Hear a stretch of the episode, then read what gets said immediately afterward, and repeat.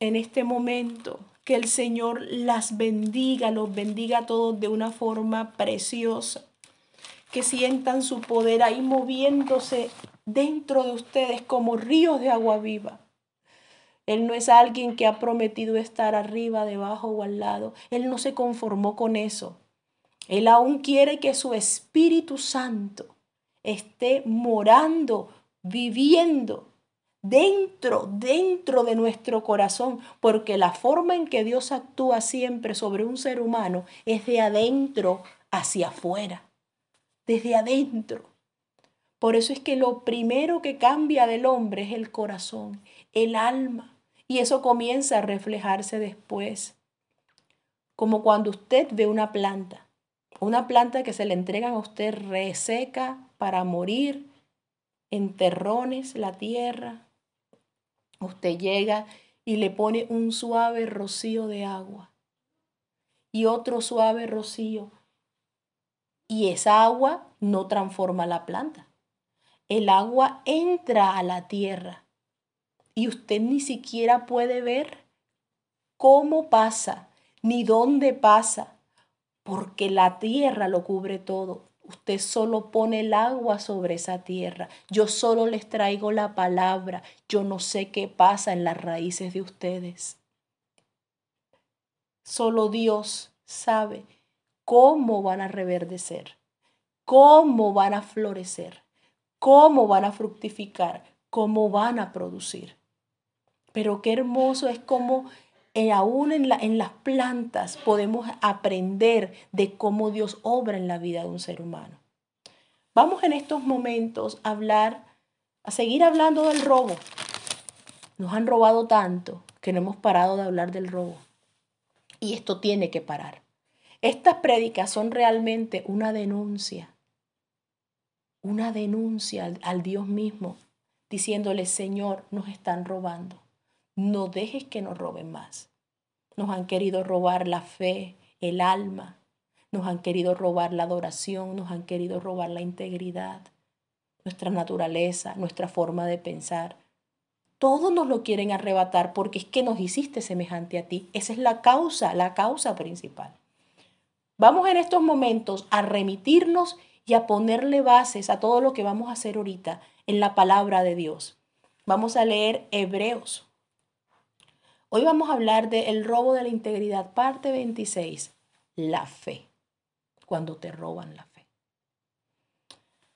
Bueno, vamos a comenzar. En el nombre de Jesús, Hebreos capítulo 11, desde el verso 1. Es pues la fe la certeza de lo que se espera, la convicción de lo que no se ve, porque por ella alcanzaron buen testimonio los antiguos. Por la fe entendemos haber sido constituido el universo por la palabra de Dios, de modo que lo que se ve fue hecho de lo que no se veía. Por la fe Abel ofreció a Dios más excelente sacrificio que Caín, por lo cual alcanzó testimonio de que era justo, dando testimonio de sus ofrendas y muerto aún hablaba por ella. Por la fe Enoch fue transpuesto para no ver muerte y no fue hallado, porque lo transpuso Dios. Y antes que fuese traspuesto, tuvo testimonio de haber agradado a Dios. Pero sin fe es imposible agradar a Dios, porque es necesario que el que se acerca a Dios crea que le hay y que es galardonador de los que le buscan.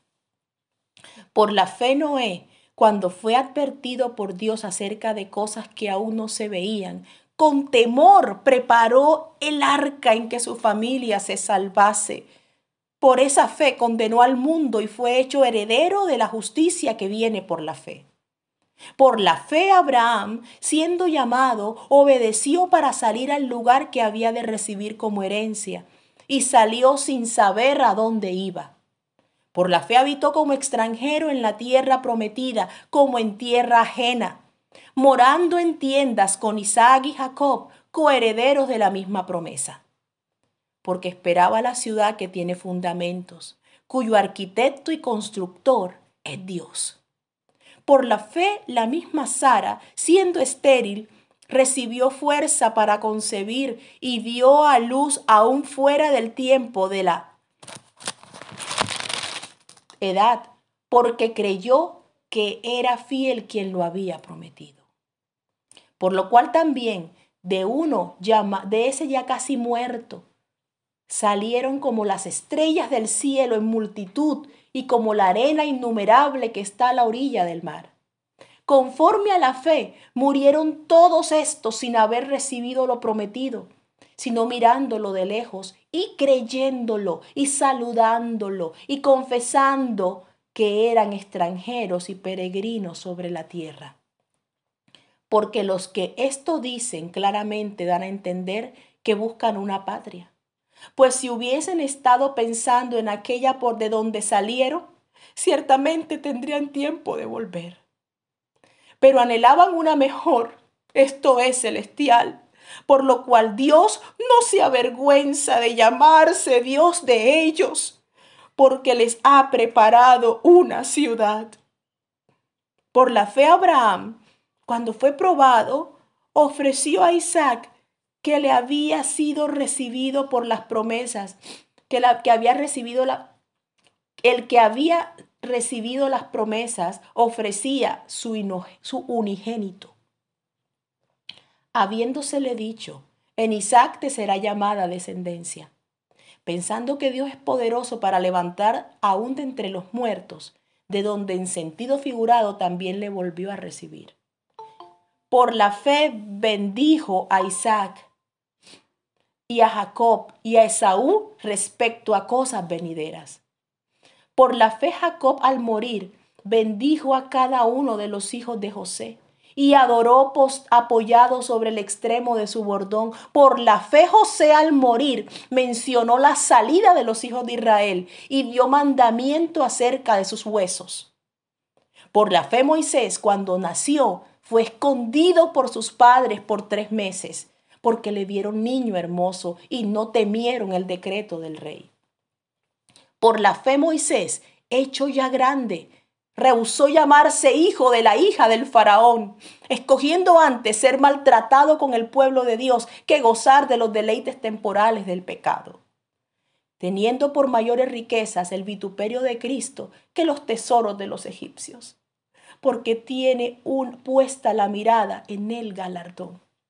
Por la fe dejó a Egipto, no temiendo la ira del rey, porque se sostuvo como viendo al invisible.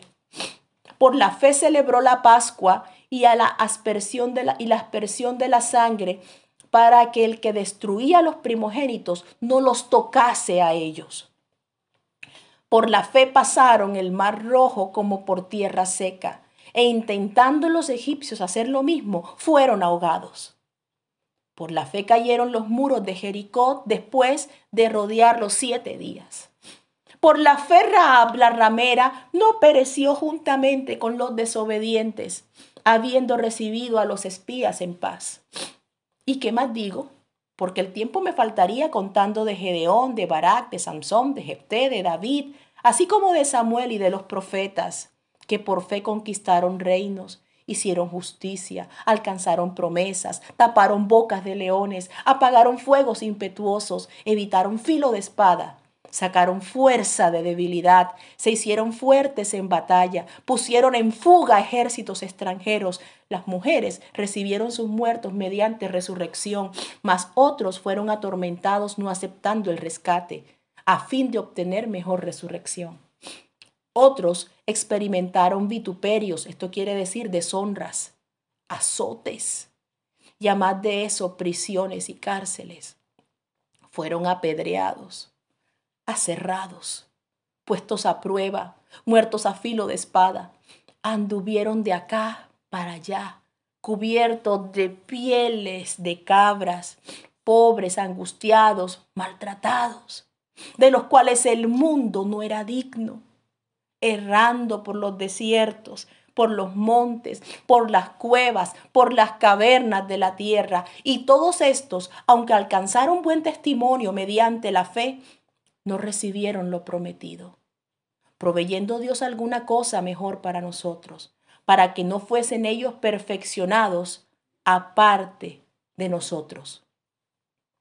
Por tanto, nosotros también teniendo en derredor nuestro tan grande nube de testigos, despojémonos de todo peso del pecado y de que nos asedia y corramos con paciencia la carrera que tenemos por delante. Puestos los ojos en Jesús, el autor y consumador de la fe, por el cual, por el gozo puesto delante de él, sufrió la cruz, menospreciando el oprobio y se sentó a la diestra del trono de Dios.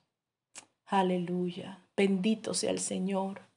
Solo con leer este pasaje, ya es toda una predicación, podríamos decir que aquí terminó. Porque es que esto te ayuda, esto te abre la mente, abre tus sentidos espirituales para que puedas creer. Vamos a hablar hoy de la fe y vamos a hablarla en profundidad, en definición, qué es, de dónde viene, qué es la fe, para qué sirve, qué causa, cuál es, cuál es el secreto de ese, de, ese, de ese profundo sentimiento en el ser humano. ¿Sí? Para poder hablar de esto tenemos que remitirnos al Génesis. En el Génesis se habla del primer fracaso. El primer fracaso está registrado en el capítulo 3, donde le dan a Adán una orden de no probar un fruto.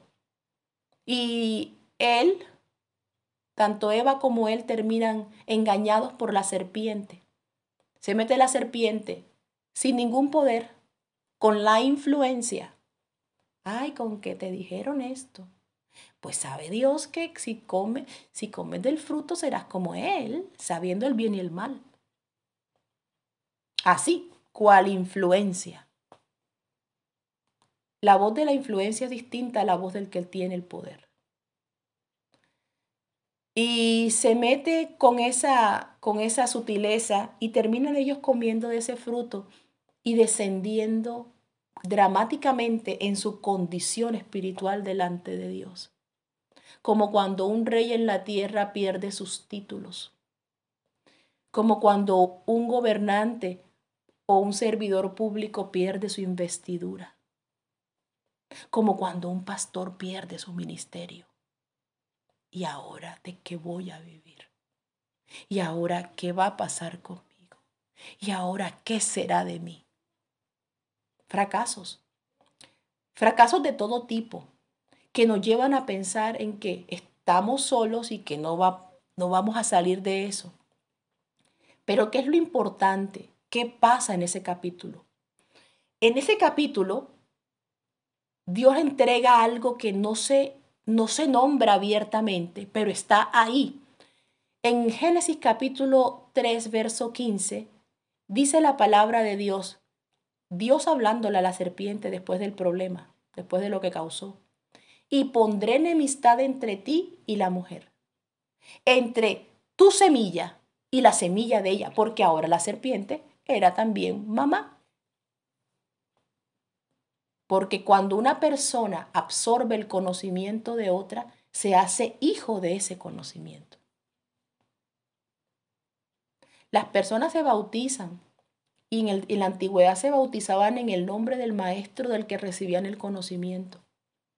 Por eso llegó el, el profeta Juan, Juan el Bautista, y siendo el sacerdote, rechazado por la palabra de Dios, puesto aparte por Dios en el desierto, y saca el bautismo de las costumbres de de su familia sacerdotal y lo entrega a los comunes, al pueblo al que no lo merecía, al pecador, y les predica a todos con una voz de trompeta. Y les dice, arrepentíos, generación de víboras. Él no los quería insultar. Él no los quería poner, poner en poco. Él les estaba diciendo la naturaleza que tenían y la naturaleza de la cual ellos necesitaban escapar. ¿Quién los enseñó a huir de la ira venidera? víboras. Si tú estás haciendo tal cosa, corrige tu camino. Si tú estás haciendo la otra, corrígete. Hasta los soldados romanos le fueron a preguntar a Juan el Bautista, ¿Y qué hacemos nosotros? Usted sabe qué es someter al pueblo enemigo, a los soldados del pueblo enemigo a la palabra de Dios. Ese es el poder de la palabra de Dios. Y ellos, ellos respondieron a eso a través del bautismo para perdón de pecados, preparando así el camino para el Mesías. Pero nos vamos de regreso al Génesis. Pondré enemistad entre la simiente de la mujer y tu simiente. Ella te herirá en la cabeza pero tú le herirás solo el talón. ¿Qué quería decir esto? Que se iban a levantar hijos de la serpiente e hijos de la simiente de la mujer.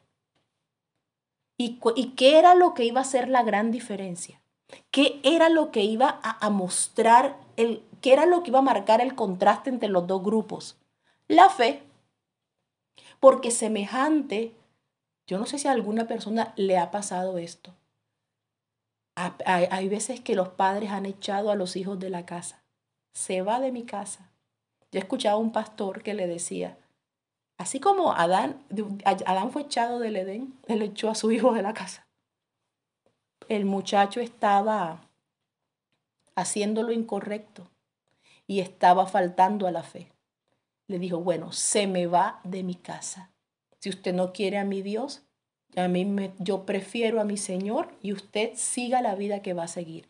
Lo echó de su casa y la mamá del muchacho le dio, en ese tiempo le dio, hace años, 150 mil pesos. Me imagino que eso es como 500 mil pesos o ahora o no sé.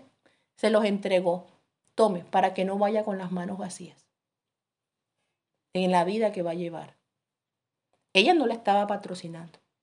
Ella sencillamente le estaba dando un poco de seguridad en medio de la tormenta que iba a vivir. No pasó un mes y el joven estaba de regreso en la casa dispuesto a seguir al Señor. Arrepentido. Creció a través de esa experiencia. Lo mismo le pasó a Dios con su hijo Adán. Adán, te vas del paraíso. Usted se imagina, usted nunca ha pensado, siempre pensamos en lo que nos duele a nosotros. Siempre pensamos en, ay Señor, mira cómo sufro, ay Señor, este hombre, ay Señor, este hijo. ¿Tú no piensas acaso en lo que Dios sufre? Puede que él, es fuerte y puede que Él sea lo más alto en naturaleza que hay, el creador de la creación, el eterno, el olam, el altísimo, el sublime, el santo de Israel. Pero Él se quebranta. Él sufre. Y si tú te preguntaras por qué sufre Dios, siempre sufre por su pueblo. Siempre su iglesia le hace llorar. Es como cuando estás hablando con una persona que ha perdido un hijo y la persona es amable y se ríe y, y, conversa contigo, pero cuando le nombras el nombre de ese hijo, su semblante cambia, sus ojos se quebrantan, su voz también se pone, se pone blanda, porque el dolor invade su corazón solo al mencionar el nombre de ese hijo. ¿Cómo se pone el corazón de Dios cuando tú no estás en la fe bien levantado y Él se acuerda de tu nombre?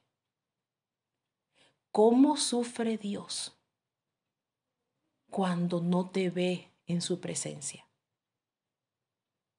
¿Con qué dolor tuvo Dios que echar a lo que tanto hizo con amor. A ese inteligente, perfecto hombre que ya no lo era, que se había herido, el pecado lo hirió. A esa pareja tan hermosa, a ese fruto tan lindo parecido a él, que ahora no podía permanecer en su presencia, porque ya no eran santos. Tenían que irse. Te vas de mi casa, Adán. Te vas de mi casa.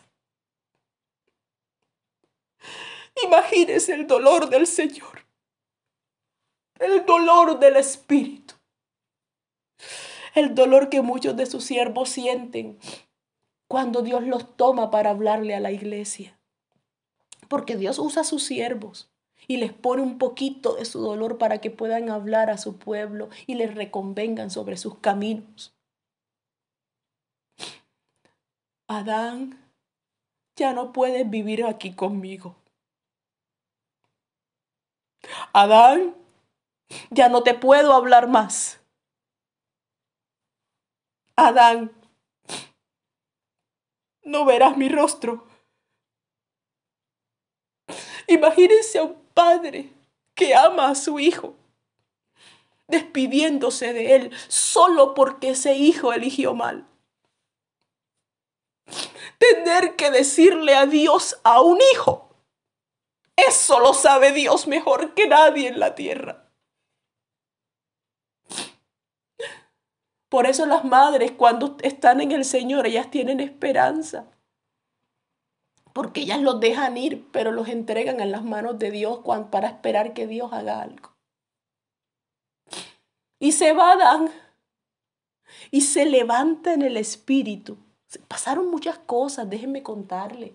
Se levantaba en el espíritu una gran muralla entre el paraíso y la nueva vida del hombre. Ya no había más nada que alcanzar. Ya no había más nada que ver. Los hombres en este tiempo y, desde la antigüedad se dedican a, hacer muros, muros divisorios, muros y más muros. El primer muro lo hizo el pecado y fue para separarnos del Señor. Y ahora medio vemos en esta vida física. Ahora medio oímos. Probablemente medio podemos percibir, pero ¿qué es eso? ¿Qué es eso que nos hace aún bajo la muralla entre Dios y el hombre? Sentirle, percibirle. Miren el dolor de este padre semejante a un padre que echa a su hijo de su casa y hace una muralla para que no vuelva a pasar. Ese padre se queda al pie del muro para oír cuál es el fin de su hijo. Allá está llorando. Como cuando tú dejas a tu hijo en la guardería que lo oyen llorando. O como cuando oyes que se va al colegio y oyes un, un llanto, un grito en medio de tantos niños y sabes cuál es el tuyo. O como cuando las madres acaban de tener un bebé, que en la sala de espera están ahí recuperándose y están las cunitas del otro lado y hay una cantidad de garganticas frescas acabada de llegar al mundo, dándole su grito al Señor. Y sabe la madre cuál es el grito de su fruto. De esa misma forma se quedó Dios al pie del puro. Ahí se quedó. Ahí está Ay, Dios mío. Está cansado. Escuchen a Adán que está sufriendo. Adán está sangrando. Se acaba de cortar, se acaba de herir. Adán está postrado en el piso porque está cansado. Yo no lo hice para esto. Yo no lo diseñé para esto. Y no puedo ir allá. No puedo pasar allá. No porque no pueda, te dice Dios, sino porque la condición de tu pecado no lo deja entrar. Oh Mayasira la mamá la babasha. Y ahí está, y de pronto oye el grito de Eva, pegado al muro. Mi niña Eva, ahí está Está gritando, creo que va a, tener el bebé por eso. Por eso es que está gritando. Ahora oigo su bebé. Ahí está, está agotada. Voy a enviarle un poco de fuerza. Ese era Dios, porque él se quedaba viendo la, la, la foto completa de lo que le estaba pasando al hombre. Pero ¿Qué capacidad podía tener el hombre de saber qué pasaba del lado de Dios? Esa es la razón por la cual Él le da un gran regalo al hombre. Un gran regalo. Tú sabes que tú te equivoques. Y en medio de tu error tu papá te, te dé un regalo. Uy, eso a uno se siente mal. A veces a mí me toca corregir y me toca dar un regalo que necesitan. ¿Y por qué me lo das si me porté mal? Es que yo te estoy corrigiendo, yo no te estoy castigando. Pero si no me lo merezco. Tú dijiste que no me ibas a comprar nada, que no te pidiera nada. Exacto, yo te dije que no me pidieras nada, pero a mí nadie me quita la libertad de darte. Y ahora, en la, en la crisis, te quiero dar y es cuando Dios te da lo que no te mereces. Así, de esa forma, sin más preámbulo, Dios le entregó al hombre la fe. Una palabra de dos letras, pero que significa tanto en la Biblia. La fe es el oxígeno del mundo espiritual en Dios. No se le olvide. La fe es el oxígeno que tú respiras cuando estás en la presencia de Dios. La fe es el primer, el segundo regalo de gracia que recibió Abraham, Adán, perdón. Porque el primero fue el tiempo, el tiempo de vida. Y ahora recibe fe. Entonces, pasándonos al otro lado del muro, encontramos a un Adán sufriendo. ¿Cómo se siente un hijo cuando el papá le cierra las puertas? Imagínese, al que le ha pasado, solo, desamparado, sin dirección. Pero él le dejó un recurso, le dejó, como una cajita que le mandaron. Y esa caja, eso te lo manda tu papá para que compres algo para que te alimentes, para que te vistas y para que comiences a trabajar para sostenerte solo. Eso es un padre. Ese es un padre que ama a su hijo, que no lo deja viviendo el paraíso aun cuando está viviendo dentro del pecado, que le enseña la diferencia entre la santidad y la iniquidad y que no se puede vivir en, las dos al tiempo. Y el hombre ahora tenía la oportunidad por la fe de creer que a pesar del muro que veía y del paraíso que ya no veía más, del otro lado había un Dios que le amaba. Del otro lado había un Dios que estaba esperando por él siempre.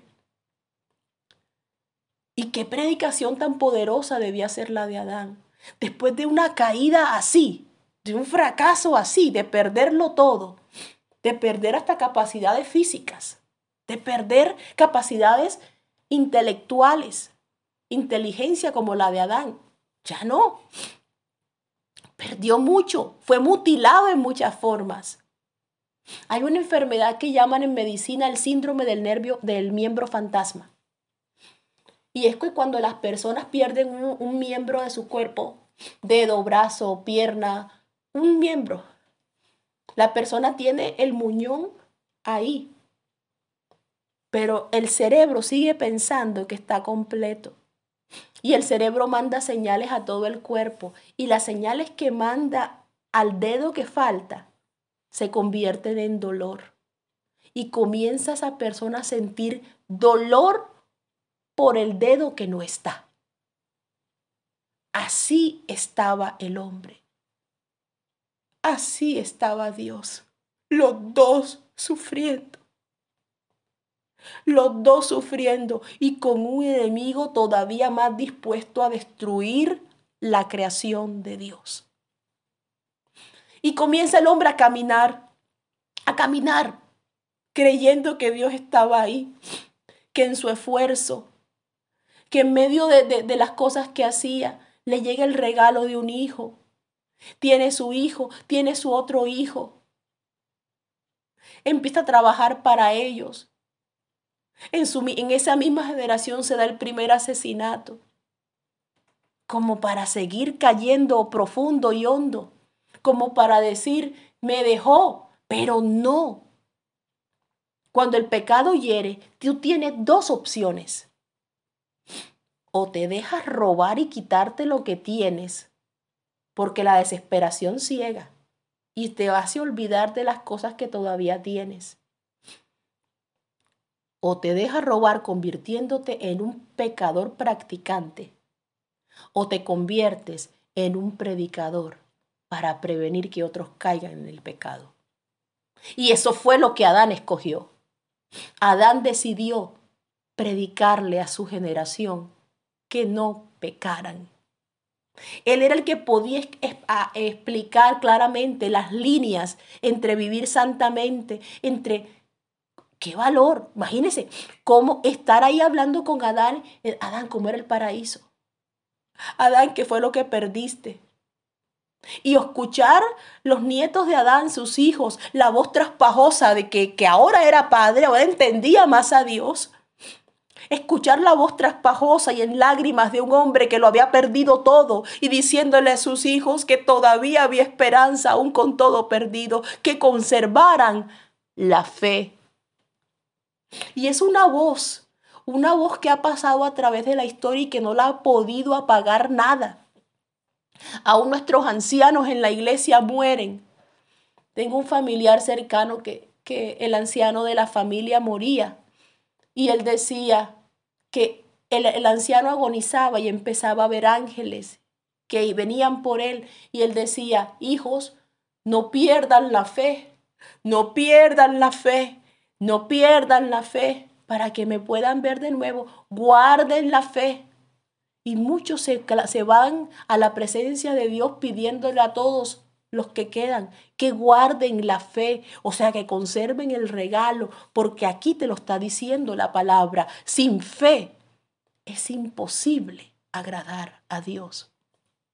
Porque es necesario que el que se acerca a Dios crea que ahí está, no importa el muro.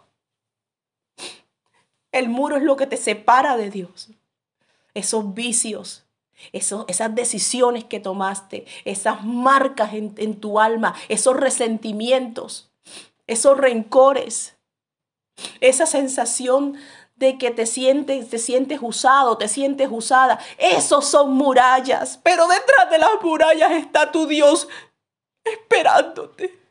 Y Él oye tu gemir. Y Él oye tu llorar, y Él oye tu quebrantamiento, y dice su palabra que a un corazón contrito y humillado no lo despreciarás tú, oh Dios. Si tú estás oyendo esta palabra, es porque hoy no vas a ser despreciado. Que te desprecien los demás y si quieres correr a ellos es tu decisión. Pero cada vez que llegas a Dios de regreso, eres honrado, eres amado.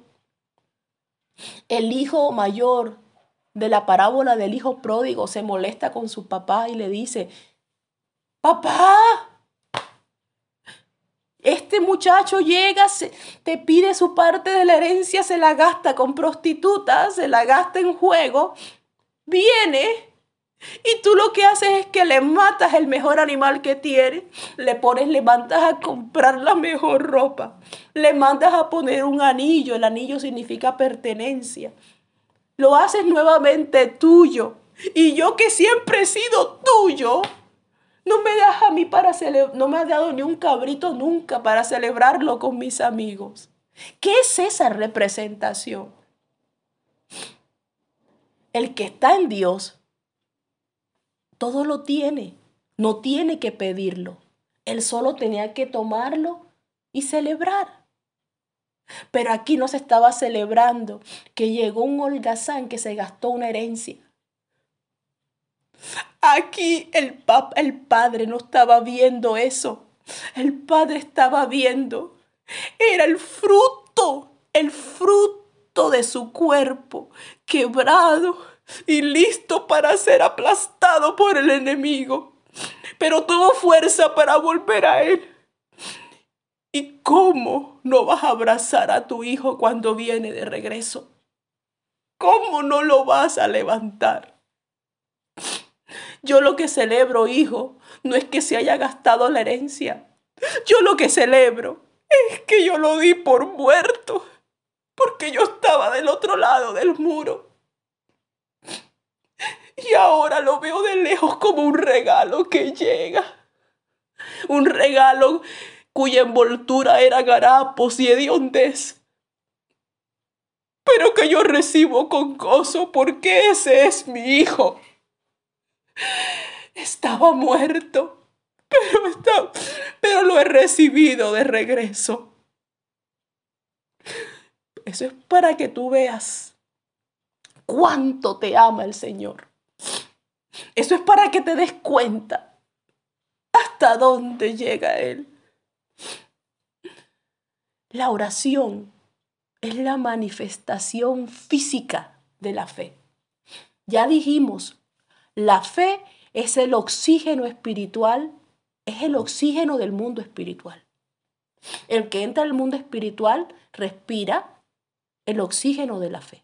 Si no tienes fe, no puedes, no puedes vivir en el mundo espiritual, porque no podrías creer en nada de lo que hace Dios. Pero así como se predica que la manifestación del Espíritu Santo, la manifestación externa es el hablar en lenguas, déjame decirte que la manifestación externa de la fe es que estás orando. Y ahora, ¿cuánta fe tienes tú? La palabra nos manda orar sin cesar. ¿Cómo respiras tú en el vivo, en el mundo físico? Sin cesar. Párate cinco minutos de respirar. No, no vuelves de regreso. No regresas. Te vas del mundo. Lo mismo pasa cuando no oras. Cuando no oras, uf, desapareces de los lugares celestiales. Hermana Viviana, ¿cómo se atreve? Yo soy bautizado, yo tengo cargos en la iglesia, yo recibí el Espíritu Santo desde que era un niño, yo canto alabanza, yo compongo himnos, pero paraste de respirar. ¿Quién te mandó a ponerte el dedo en la nariz? Tenías que mantenerte orando, porque la oración es de los, es de los que cantan, es de los que llegan a la iglesia, es de los que predican, es de, los que pastorean. La oración es de los, todos los que creen en el nombre del Señor. Y eso no se puede detener.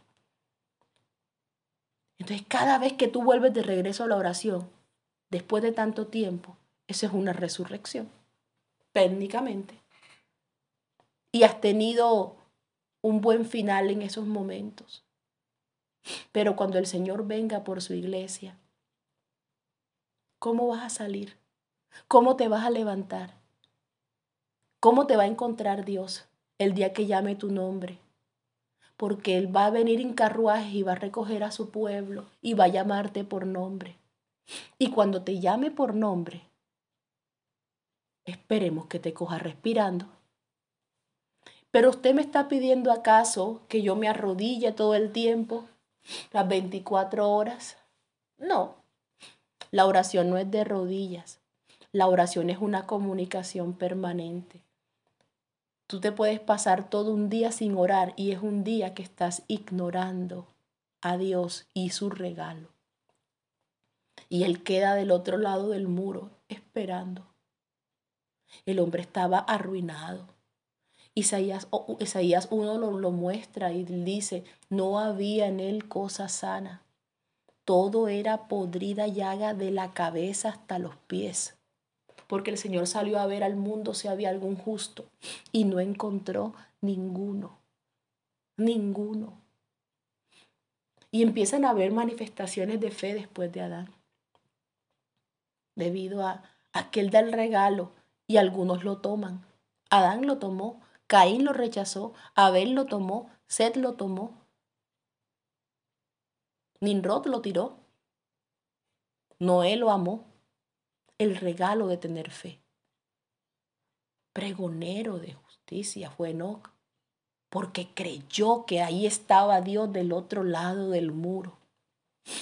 Ahí está el Señor. Yo no le voy a fallar. Ahora imagínate un José, todo, toda la Biblia, toda la atmósfera bíblica. Cuando tú lees la Biblia es como si tú entraras a un planeta, donde ese planeta tiene oxígeno.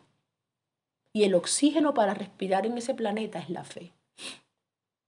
La Biblia es un acceso al mundo espiritual. Yo escuchaba una hermana que evangelizaba a un español. Los españoles son muy intelectuales, son muy de, de mucho leer. Y el español le decía, yo leí la Biblia como literatura y no encontré nada y no siento nada. No veo por qué tú me tengas que decir algo ahora de la Biblia y yo tener que sentir algo.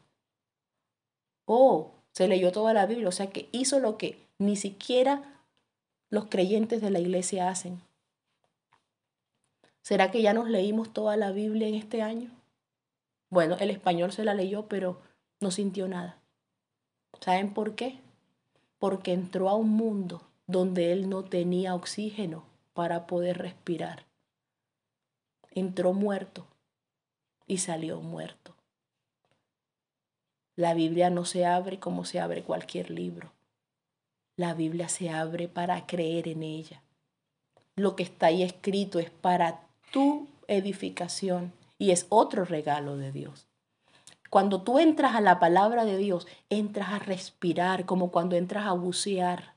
Necesitas equipo para poderte condicionar al modo y estilo de respiración de ese medio. Y el medio espiritual requiere fe para que puedas vivir en él. Él no podía vivir en él porque él no creía. Lo leyó como cual fábula y no hizo nada en él. Pero cuando alguien busca a Dios con fe, había un niño en Corea. Vamos a hablar de fe. Había un niño en Corea. En Corea cerraron cuando Corea no estaba dividido, al comienzo de los, de, los 1900. Estaban le llamaban el reino ermitaño. Y en Corea no aceptaban ningún intercambio comercial con ningún país del mundo. Y cualquiera que llegaba ahí era asesinado si iba a predicar. Porque lo que hacía en ese momento, lo que hacía motivar los viajes, mire cómo, actuaba, cómo actuaban las cosas. Miren esto. En Inglaterra se dio un gran avivamiento por la palabra de Dios. Después de Jerusalén, Inglaterra fue la segunda casa del Evangelio, donde empezaron a surgir misioneros después del, del, despertar en la historia. Después de que la gente comenzó a leer la Biblia en el año 1500, empezaron a descubrirla y se levantaron unos grupos especiales en, en, en, Inglaterra. Habían grupos políticos, pero había un grupo espiritual. Les voy a contar la historia completa. Cuando yo estaba adolescente, a mí me hicieron bastante bullying en el colegio, me molestaban bastante. Y una vez, cuando a veces se ponían intensos con el bullying, se ponían bastante fuertes y parecía que estuvieran poseídos. Me hablaban horrible, me decían cosas horribles. Y una de las cosas que me dijeron fue, Cualquier cosa que haya en ti la odiamos. Eso que vive dentro de ti lo odiamos. Y yo, ándale, pero si yo tengo el Espíritu Santo, anda, eso es lo que odian. Bueno, otro día me dijeron, te odiamos, puritana, te odiamos, puritana. Y me gritaban así y yo me quedaba pensando, ¿qué es el significado de esta palabra? ¿Por qué me dicen puritana? ¿Cuál es el problema con esta palabra? Puritana, ¿qué es? Y me quedé con esa duda hasta que después de 20 más años, casi 30, el Señor tocó, tocó mi alma, tuvimos una experiencia dura aquí en Australia y empezamos a hacer devocionales en la casa. Y el Señor empezó a, a mandarnos material e historias de diferentes misioneros de esas épocas que nadie cuenta. Y resulta que cuando la Biblia comenzó a releerse, hubieron avances y cambios políticos, ¿sí?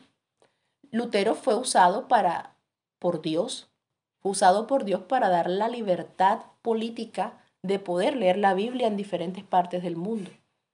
Y él la tradujo al alemán, después hubieron traductores, William Tyndale la tradujo al inglés, Casiodoro de Reina la tradujo en ese mismo tiempo, la tradujo al español.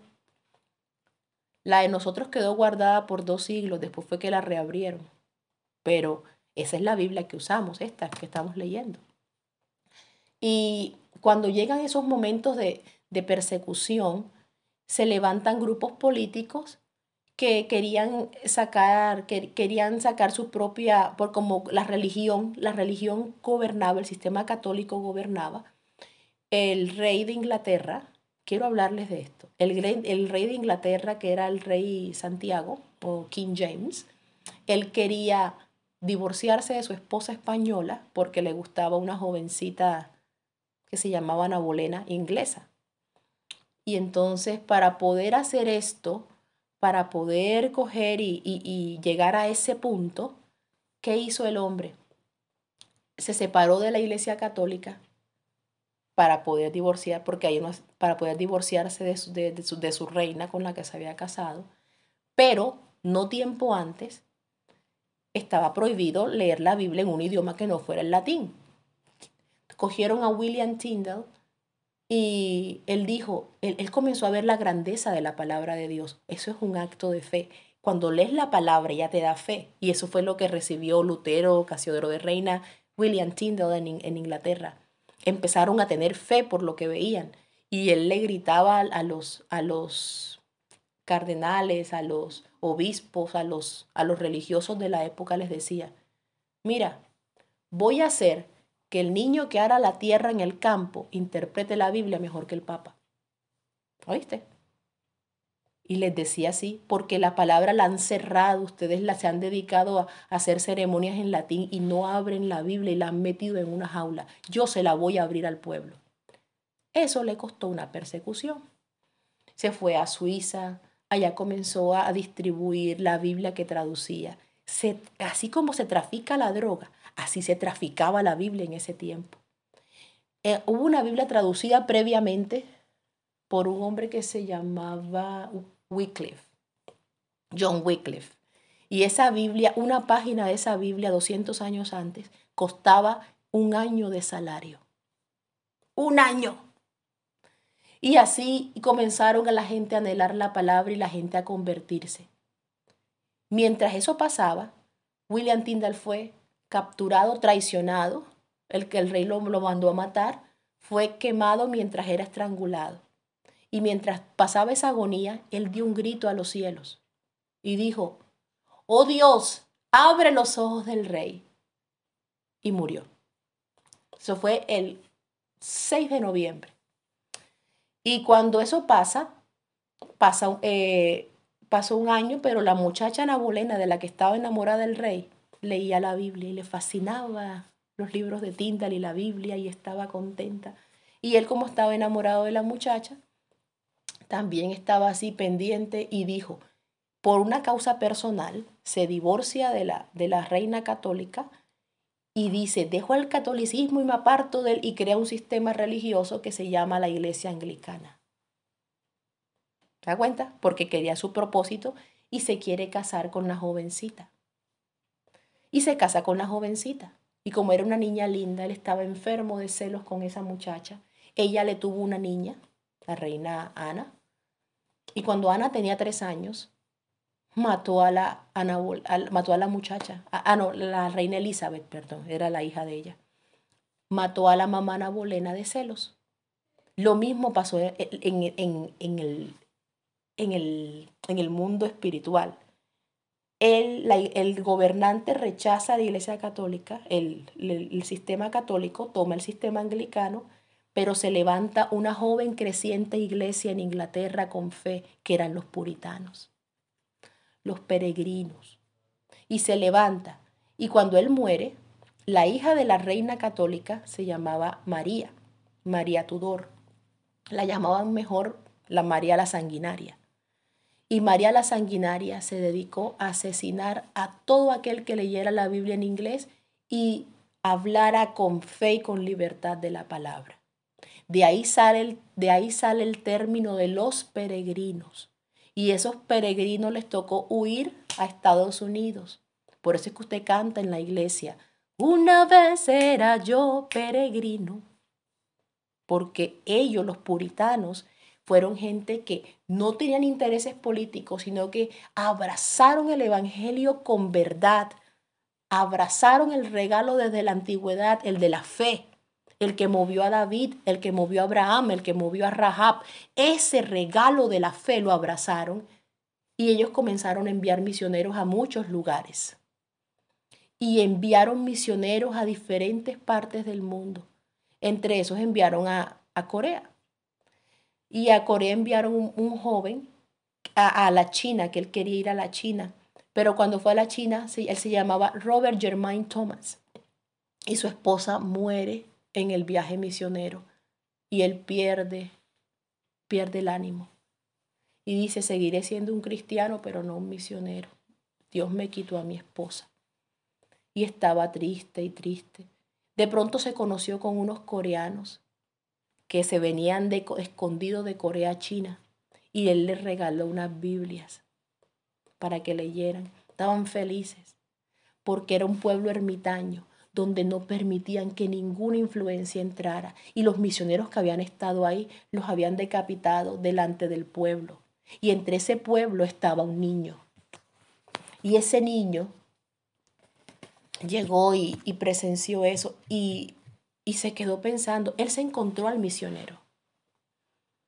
Él se encontró al misionero y el misionero, porque es que cuando el la, la, primera vez que ese niño tiene contacto con el Evangelio, lo tiene cuando ve a un misionero que lo van a matar y se le cae la Biblia.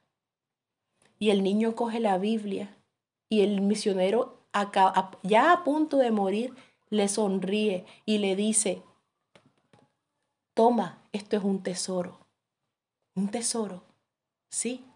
Y se lo llevan y lo arrastran y lo decapitan delante del niño. Y el líder del pueblo le arrebata la Biblia al niño y le dice, esto es mío, esto no es para ti. Este es mi tesoro de guerra. Y se fue. Después de eso viene el misionero que había enviudado el joven y vuelve y se lo encuentra y él empieza a, a, meterse en el mercado y empieza a darle a meterle Biblias a la gente entre las bolsas, las canastas, las carteras y la gente empieza a recibir la palabra en silencio. Y así hizo dos viajes así, pero andaba con, con cierta, cierta ligereza y los coreanos le decían, trata de calmarte porque si nos, nos descubren nos pueden matar a todos. Cuando en uno de esos viajes tenía la última Biblia que le quedaba, Señor, ¿de quién es esta Biblia? Y se tropieza con el niño, con Che, y le dice, mira, esto es un tesoro. Lo mismo que le había dicho el otro misionero. Y el niño se queda, el tesoro. Y la coge. Y entonces cuando la coge, llega otra vez el gobernante y se la quita. porque él se va y cuando se va, el, gobernante se lo encuentra y le dice, ¿quién te dio esa Biblia? Es, ese libro. Y le dice, eh, alguien, pero él veía que se estaban huyendo en el agua y no lo delató. Y el gobernante tomó la Biblia. Esto no es para ti. Y se la quita segunda vez. De pronto el, el, misionero por querer viajar, los coreanos no le aceptan ir porque era riesgoso. Él se adelanta y se va con unos mercantes y unos militares que querían invadir Corea. Y entonces cuando se va en el barco, los, los militantes, los que están ahí, los, los miembros de la, del ejército inglés que estaban ahí, estallaron en guerra contra los coreanos y comenzaron a atacarlos en fuego. Y sacó el líder coreano su armamento y empezó a haber una batalla en, desde las aguas y en la tierra. Murió mucha gente. Pero mientras moría la gente, el misionero en el barco tenía cajas de Biblias y en el fuego cruzado se paraba y tiraba las Biblias y predicaba el Evangelio y les decía, esta es la salvación, esto es vida, aquí está el Señor y viene a salvarles, arrepiéntanse de sus pecados y tiraba y tiraba la Biblia y le quedaba la última Biblia de la caja que llevaba.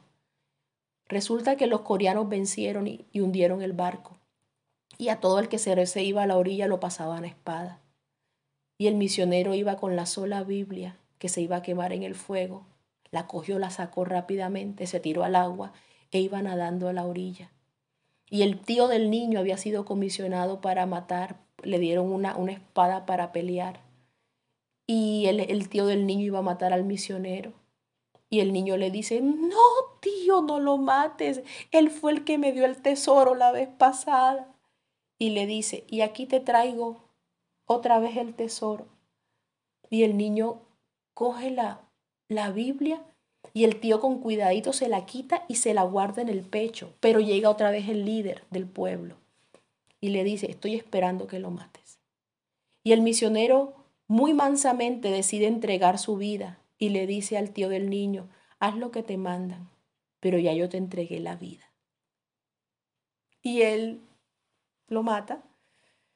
Y el niño se va en dolor y el, y el tío también triste.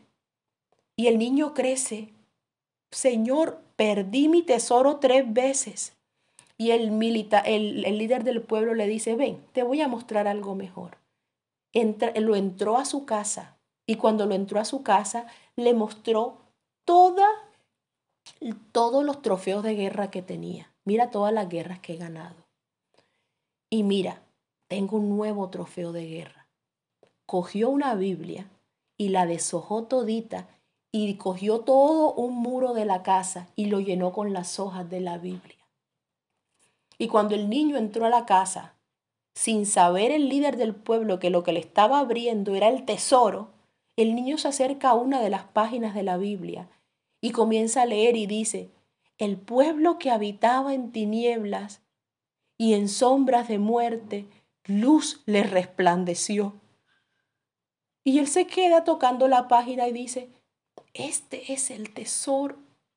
Esta es la palabra que, que los misioneros me hablaban y, se que, y, y quedó teniendo fe. Quedó creyendo. Ahí quedó. Y, pues, y hubo un cambio gubernamental y fue derrocado ese líder y él hizo un esfuerzo como el, como el esfuerzo del que compra la perla preciosa en la parábola, se cumple también en ese caso. Ese muchacho llegó, hizo un esfuerzo grandísimo, se empobreció y compró la casa del gobernante con todo lo que traía adentro. Y tenía dentro la palabra. Y se levantó la primera iglesia en Corea y lo llamaban la iglesia sin Biblia porque solo tenían las páginas de trofeo que había dejado ese hombre en la pared y de ellas vivían. Y esa casa de ese hombre se convirtió en la primera iglesia del lugar. ¿Solo por qué? Porque tuvo fe, porque recibió el regalo sin saber el nombre de Dios aún, como Abraham, y decidió creer que eso era vida a su alma, eso era vida para su existencia. Miren lo bello que es Dios y cómo obra en la vida del creyente. Dios no quiere que seas cristiano pentecostal unido de Colombia. Dios no te quiere parte de una organización. Porque a ti cuando seas llamado al cielo, Dios te va a llamar. No me malentiendas. No estoy diciéndote que te salgas de la organización. Yo te estoy diciendo es que te metas al reino de Dios entra por fe al reino de Dios y ya tú sabes que si tú vas a entrar a ese medio, necesitas la fe para respirar dentro de él. Y si no tienes fe, no puedes decir que amas o crees en el Señor, porque es imposible agradarle si, si no tienes fe. El Señor, todavía con eso, Él no se quedó quieto en el muro. Él tomó a Isaías y hablando, Él decía, y mi pueblo aúlla y lo hacen gritar. Y mi nombre, según lo que oigo aquí, mi nombre es blasfemado todo el día. Y aquí, yo mismo que hablo, estaré presente. Ya no aguanto más este dolor, dijo el Padre Celestial. Me voy a verlos. Me voy a visitarlos. Y yo mismo que hablo, yo voy a estar ahí presente porque Dios mismo vendrá y os salvará. Y la Virgen concebirá y dará a luz un hijo, y llamará su nombre Manuel, que traducido es Dios con nosotros. no aguantó el amor de Dios. Imagínate estar tú de otro lado de un muro y oír los gritos de tu hijo, de tu hija. Tú te tienes que ir, tú tienes que entrar, tú tienes que pasar el riesgo y entrar. Y él sabía, si te vas, lo que te va a costar, te va a costar la vida. Yo mismo la pongo. Si lo hubieran preguntado, yo pongo mi vida y yo mismo la vuelvo a tomar. Pero lo quiero ver. Lo quiero ver así Él no me reconozca. Así Él me vea tan humano, tan, tan limitado, como tan, tan parte del, del, lugar. Así no me reconozca. Yo quiero tocar a mi humanidad. Yo quiero tocar, tocar a, a, esos hijos de Adán y Eva, a esos hijos de Noé, a esos hijos de Abraham que han venido sufriendo tanto, que son míos, no son de ellos, son míos. Quiero tocar lo que hice. Y es como cuando el enemigo o, o, el, o, el, o el guardia dice, te doy cinco minutos que hables con el, con el preso. Él se tomó 33 años que para, en el tiempo espiritual serían segundos, solo para vernos y protegernos con su preciosa sangre. Yo les quiero dejar al final una alabanza. Yo, la quiero, quiero cantar una alabanza para terminar esta, este mensaje que describe claramente lo que el Señor quiso hacer dándonos la fe por regalo. Y quiero invitarte a que creas en el Señor. Un día cuando Dios al mismo verbo, por obra de su gloria lo hizo carne, y vino a este mundo para vernos y protegernos con su preciosa sangre.